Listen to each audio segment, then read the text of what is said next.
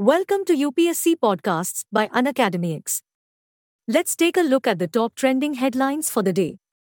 The Ministry of Information and Broadcasting has approved a digital advertisement policy 2023 to enable and empower the Central Bureau of Communication to undertake campaigns in the digital media space.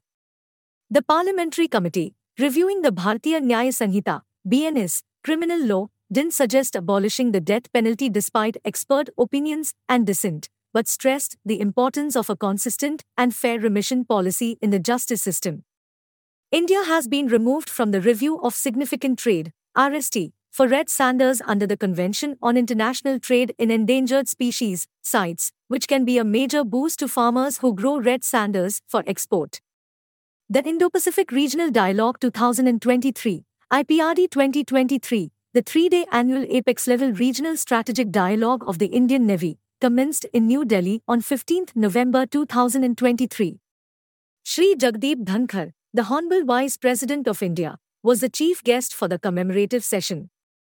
The mutual fund industry recorded net inflows of approximately 51,000 crore rupees in Q2 of FY24 and active equity funds led the way with net inflows of about 74,000 crore rupees.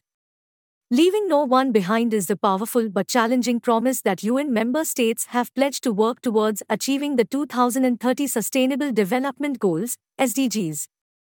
The disruptive potential of AI was highlighted by Elon Musk in an interview with UK Prime Minister Rishi Sunak at the recently concluded Bletchley Park Summit on Artificial Intelligence, AI.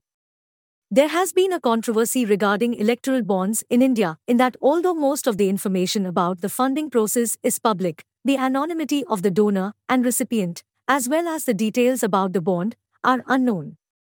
According to the GHG bulletin recently released by WMO, GHG concentrations in the Earth's atmosphere from fossil fuels due to various human activities could increase to record levels in 2022.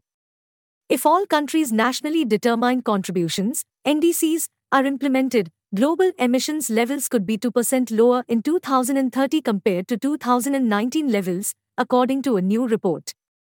Member states have gathered in Geneva to discuss key issues related to the Convention on Biological Diversity, CBD, and its principles on the fair and equitable sharing of benefits derived from genetic resources. According to data collected by the National Organ and Tissue Transplant Organization, 4 out of 5 organ recipients in India between 1995 and 2021 were men, reflecting the prevalent gender disparity among healthcare seekers. Thanks for tuning into UnacademyX. For free access to daily current affairs and bite sized lessons on all UPSC topics, download the UnacademyX app now.